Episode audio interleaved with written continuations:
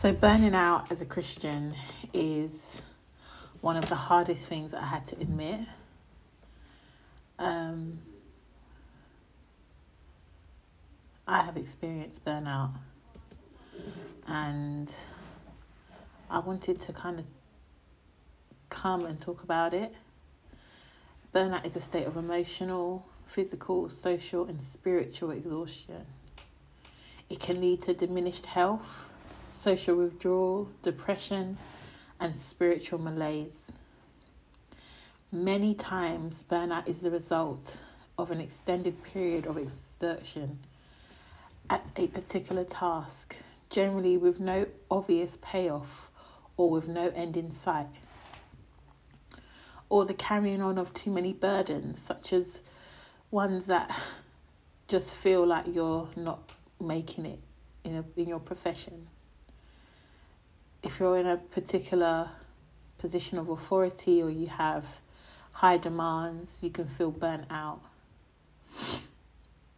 High stressful jobs can get cause burnout um, with you wanting to maintain or provide for your family the god of money and Western culture is also a reason for burnout. And I think Christians are not immune to this demand. Unfortunately, burnout can be common as vocational Christian ministries and those highly involved in their churches in these cases, people sometimes feel compelled to serve the God of productivity and work. And I've definitely felt like that. Burnout can also happen where it is the result of overwhelming demands of responsibilities, either placed on us or by us or by others. And we can simply not bear it. But what does the Bible say about burnout? Jesus said, Come to me, all who are weary and burdened, and I will give you rest. Take my yoke upon you and learn from me, and I will gently and humble my heart. For I am gentle, sorry, and I will humble and humble in heart, and you will find rest for your soul. For my yoke is easy and my burden is light. The ultimate solution for the, those currently experiencing burnout is to find refreshment in Christ.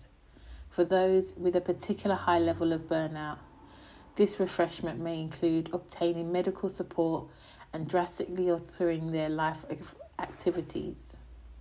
Others may find refreshment through seeing a counselor or reading the scriptures, such as Romans 8, John 15, Psalms 139, can be very life giving even simple activities like cooking, going out for a walk, playing with your children, or watching a funny show can be restorative. The prevention plan for burnout is to rest in Jesus and follow his direction. And for the most part, I have been trying to follow Jesus, but doing so has given me burnout I won't even lie to you because I'm in an organization where everyone is a Christian. Everyone knows the word of God and everyone is committed to his to his plan for us. Or it seems as though that is the case. I personally feel exhausted spiritually and I'm not sure how to get back on track what's taken me this long to come out with another episode of Archway Heavens is the fact that I've just lost myself a little bit, lost myself in just everyday work, in everyday life, family, and I'm just becoming a bit too far from the word and becoming a bit too far from the word or or or or straying too far from the word. Um, my thoughts are that I just don't have a plan in place, a spiritual plan in place. And the word says we have to be intentional with the word. We have to write it in our hearts, hide it in our hearts. And I've not been doing that. I've just been looking at the world for answers. And this is kind of like my little therapy session to myself. Why I do it because it's necessary. I've not done it for a while. It's been about hmm, a few weeks, a few months, in fact. I would say two months. And one is because I've just not had time. Two is because I had nothing really to say. And three is because I couldn't be bothered to come on here and talk and tell my business. Because that's what it effectively is, is telling my business, isn't it? But I'm here to just continue the work because I feel like someone may be blessed from it and I will do what I have to do. So, what I'm going to do is draw for the word and I'm going to go and get my Bible and read the Word of God. So, I'm reading from the NIV. And that's Romans 8. Sorry for my creaky chair. Sorry for my creaking chair and the noise in the background. If you can hear it.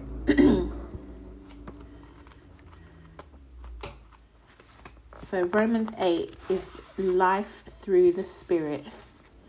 Therefore, there is no condemnation for those who are in Christ Jesus. Because through Christ Jesus, the law of the Spirit who gives life has set you free, free from the law of the sin and, and death. For the law was the was powerless to do because it was weakened by the flesh. God did by God did by sending his own son in the likeness of sinful flesh to be sin offering to be a sin offering, sorry. And so he condemned sin in the flesh in order for that the right the righteous requirement of the law might be fully met in us who do who do not live according to the flesh but according to the spirit those who live according to the flesh have their mind set on what the flesh desires but those who live in accordance with the Spirit have their minds set on what the Spirit desires. The mind is governed by the flesh. Sorry, the mind governed by the flesh is death, but the mind governed by the Spirit is life and peace. And the mind governed by the flesh is hostile to God. It does not submit to God's law, nor can it do so. Those who are in the realm of the flesh cannot please God. You, however, do not are not in the realm of the flesh, but in the realm of the spirit. If indeed the spirit lives in you, and if anyone does not have the spirit of, of Christ, they do not belong to Christ. I'm going to stop there at verse 9, where I'll read again. It says, you, however, are not in the realm of the flesh, but are in the realm of the Spirit. If indeed the Spirit of God lives in you, and if anyone does not have the Spirit of Christ, they do not belong to Christ. Wow. So, breaking that down, I'm going to look at my commentary and see what it says about this verse. Because sometimes you need a little bit more, you need to go a little bit deeper and find out what it is God is saying to us. And that's Romans 8, verse 9.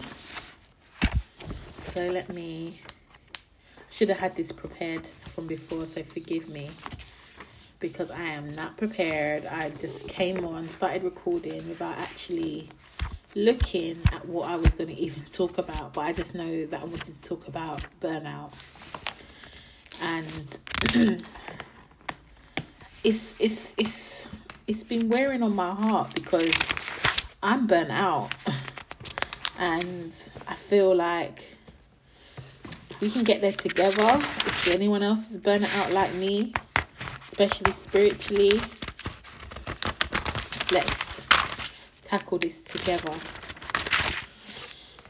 okay so in verse 9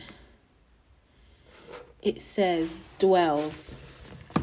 This refers to being in one's own home. The Spirit of God makes his home in every person who trusts in Jesus Christ. 1 Corinthians verse 6 to 19 to 20 and 12 to 13. You can read that one, so I'm going to go there in a second. When there is no evidence of his presence by the fruit he produces, a person has no legitimate claim to Christ as Saviour and Lord. Wow. So is that saying that if I am not producing any fruit, that the Spirit does not live in me? And I have to say yes, I have to agree. You know, haven't been living right. I haven't been living in a space where God wants to see fruit, or I don't know, that's not right.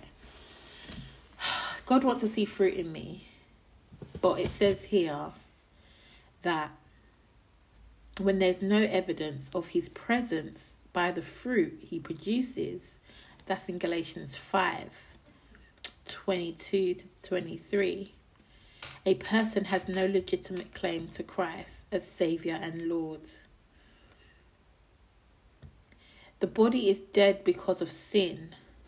The body is unredeemed and dead in sin.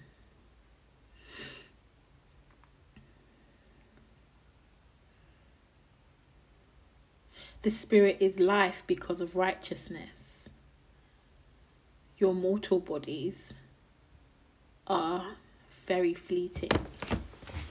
So, burnout happens because we take our eyes off of Jesus. And yeah that is a that is true that I have to agree with that. Don't take your eyes off Jesus guys.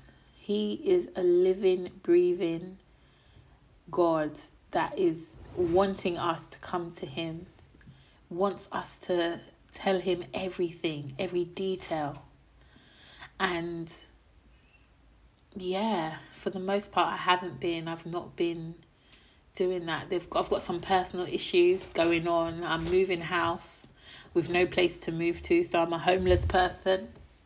I'm not homeless. I'm going to my mum's house, but I'm gonna be homeless for a little bit. It's gonna feel a bit, you know, um, it's gonna feel uncomfortable but we have to do what we have to do in order to get where we need to get to. And that is me and Elton want to buy a house together. And into in doing that we have to sacrifice some of the things that we have been enjoying. And that's been hard, but it's a road that we're willing to take. But I've not included God in that, if I'm being honest. I've just been going by and going by and going by without speaking to God, like hearing, you know, the small groans I know are little prayers, but they're not enough. You know, I need to come like I'm coming to this podcast and talk to him and, and really let him know what's on my heart. Um, giving him my burdens because he says that they are light. If I if he gives me a burden, his yoke is light. So I know that I'm in uh, you know what it looks like? And and I think sometimes when we look at our lives it looks like we're not winning. And I think we that's the culture of the world at the moment is that if you're not outwardly winning that means God has taken his hand off you. And that's not the case. That's not how I feel anyway. Sometimes I feel like that. but not all the time. I know that He's there. I know that He wants us to have communion and to have fellowship with Him. But I also feel as though I'm not doing it in the right way. So, yeah, I just wanted to come on here and just say that that the prevention plan for burnout is to rest in Jesus and follow his direction for life. But certain things aren't in the Bible. they are, you know, you know that the Bible is a blueprint. Everything is in the Bible. I'm so sorry. But it's just finding it, it's seeking his face. And that is what I'm saying. It's like the burnout for me is that I just have not been wanting to read the words, wanting to see it for myself, wanting to seek it out and find it. Do you know what I mean? I've I've just been coasting. Like if you get in a car and you put your thing on um, cruise control, I've been cruising through life without having to really work hard for God's grace. And that's how I've been getting by. I've had such a really I've had a really good faith journey my faith has taken me to places that I never thought it could take me to. But now that I'm having to put in the work, fasting, prayer, seeking his face, being quiet, being still, I haven't done that. And I'm ashamed and I'm upset that it's gotten this far. And I can't even speak anymore because I know what I have to do. I'm going to read Psalms 139 if I can find it. Come on, Mish, you got this, girl. Psalms 139.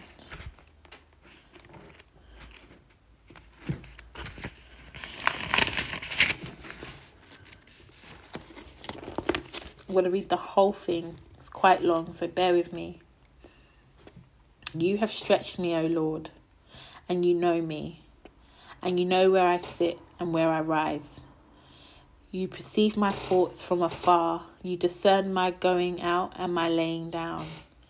You are familiar with all my ways. Before the word of is on my own tongue, you, Lord, know it completely.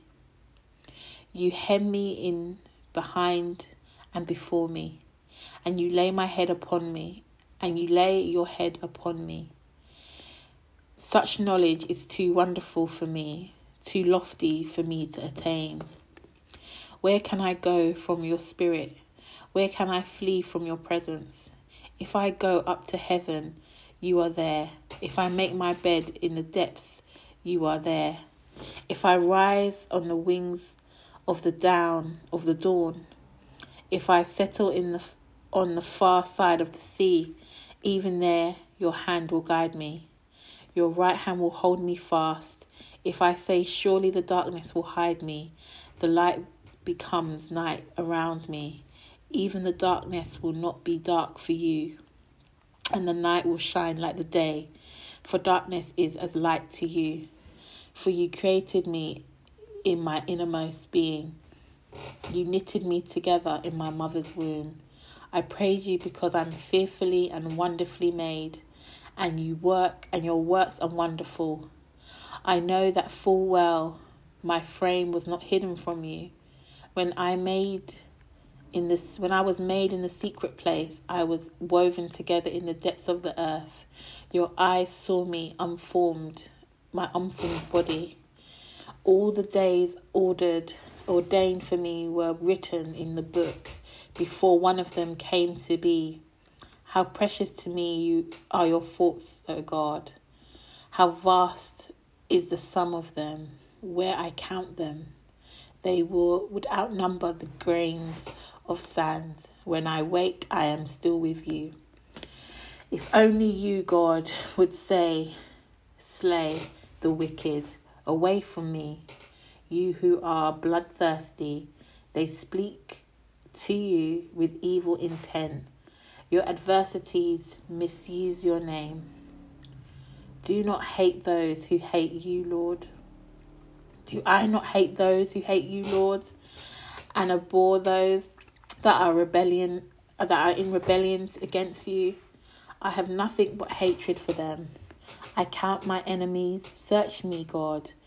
I know and know my heart. Test me and know my anxious thoughts. See if there is any offense in me, and lead me in the way everlasting. wow. Psalms 139 is the truth. David was saying that thing. Okay, amen to that. Lord, there you are.